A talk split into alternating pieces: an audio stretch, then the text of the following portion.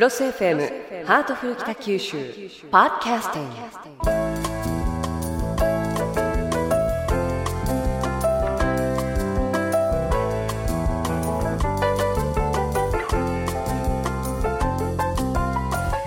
ハートフル北九州今日のテーマは食欲の秋です。今日も私の目の前には北橋市長がいらっしゃいます。よろしくお願いいたします。よろしくお願いします。さて、えー今日のテーマ食欲の秋、まあ、あのスポーツの秋文化の秋読書の秋などとも言いますけれどもね私が一番好きなのは食欲の秋、えー市長はいかがでしょうか？美味しいですね。美味しいですね、はい。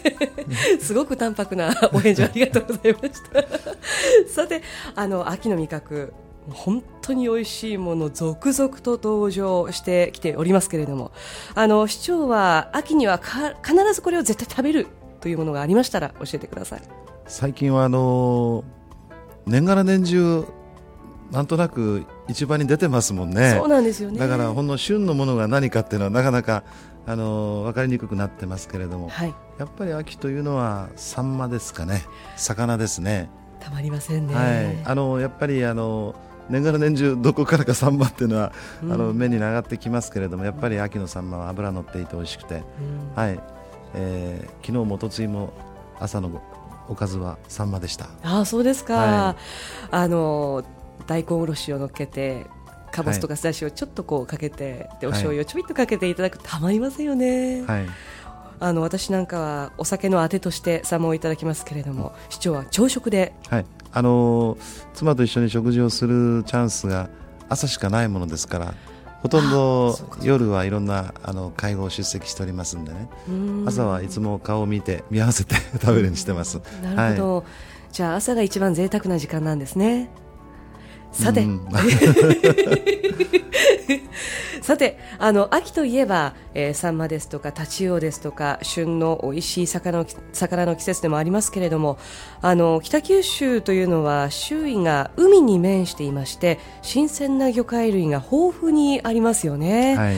あの他にもいろいろと北九州ブランドというものはたくさんあるわけなんですけれどもあの市長はサンマの他にこのお魚が好きとか例えば今度は山菜ものだけれどもこういうものが好きだとかそういうのってありますか？そうですね。あのイワシとかアジとか昔あの大衆魚と言われた今高いですけどね、えそういう魚が好きですね。それと、そうですね、農産物というと、今は年がら年中あるものですからね、うん。なんですが、水菜とかですね、はい。えーチンゲン菜とか、ああいう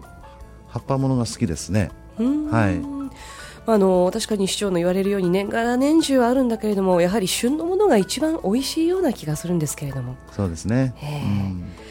さあそれではえーここで曲をお送りしたいと思うんですけれどもいつものように市長曲紹介をお願いします。はい、えースザンヌ・ベガのトムズ・ダイナー。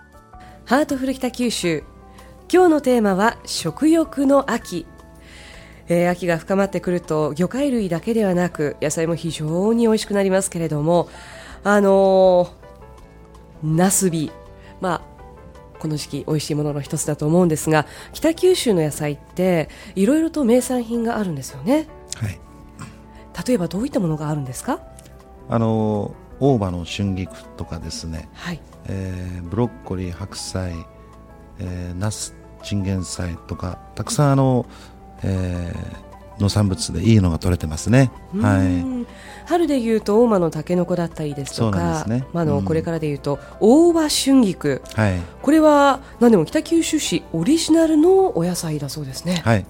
これを全国ブランドとしてですね、バリバリ売れるようにうんあの期待をしてるし、またできることはバックアップしたいなと思ってます。はい。なんかあの春菊っていうと割と癖が強くって鍋物に入れたりとかいうそういう方法しか思い浮かばないんですがこの大葉春菊っていうのは何でも生でも美味しく食べられるということでちょっとびっくりしたんですがあの市長はお食べになられたことはありますか？それがまだなんです、生は。そうなんですね。やはり鍋でという王道だね。じゃあ、あの、市長もそれから私もですけれども、生でちょっと今年はチャレンジしてみたいですね。ぜひそうします。はい。えー他にもこれからのシーズンであれば、冬キャベツ。実は全国有数の生産量なんだそうですね。そうなんですね。はい。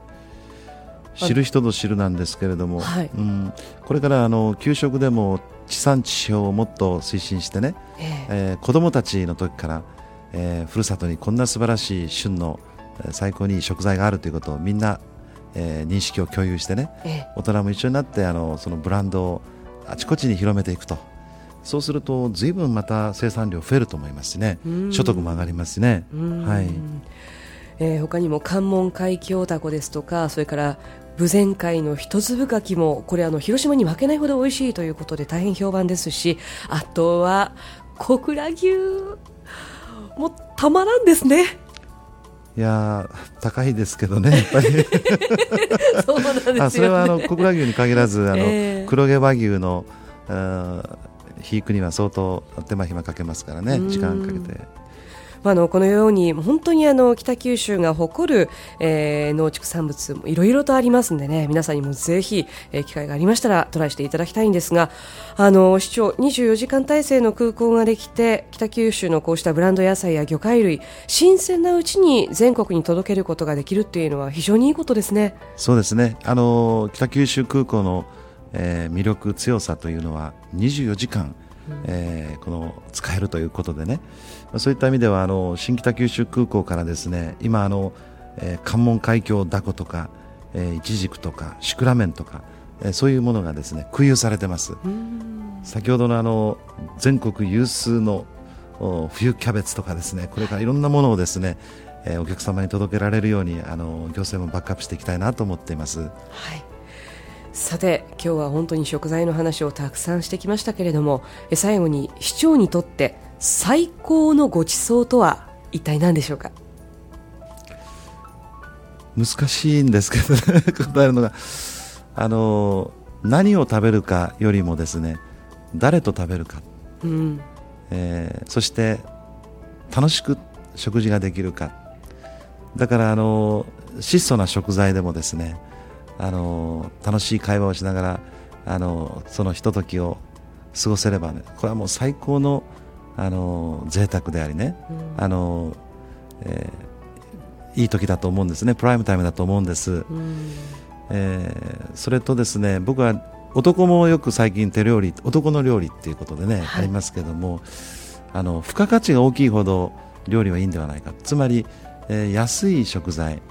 どこにでもあるような食材。しかしそこに、えー丹精込めてですねいろんな微妙な味付けをしてきれいに盛り付けをする。そこに大きな付加価値があると、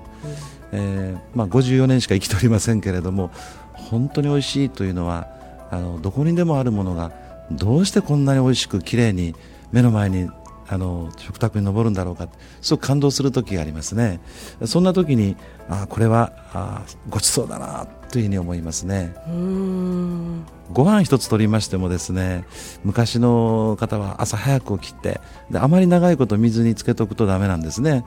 だから朝早く起きないといけないんですよ。そして火を起こしてですねあのずっと見ながらですねだからご飯の味っていうのがかつてはもっともっとあの美味しい時代があったんではないかなという気がしますね。ごちそうっていうのは意外と、うん、いいものっていうのは近いところにあるんじゃないかな。とそんな気がします。そっか。あのものそのものよりはそこにかけるその情熱だったりとか環境だったりとかそういったものが大切だと。なんかあの最後に本当に素敵なお話を伺えたような気がします。ちなみに私は小倉牛が最高のごちそうです。あの僕もそう思ってます。思ってるんですが あの鶏の手羽焼きでこれがいいと思いながら毎日過ごしてますということでまた来週もいろんなお話を伺っていきたいなと思います、えー、ハードフル北九州、えー皆さんからのメッセージなんかもお待ちしていますんで皆さんぜひぜひお寄せくださいね。北橋市長ありがとうございました。ありがとうございました。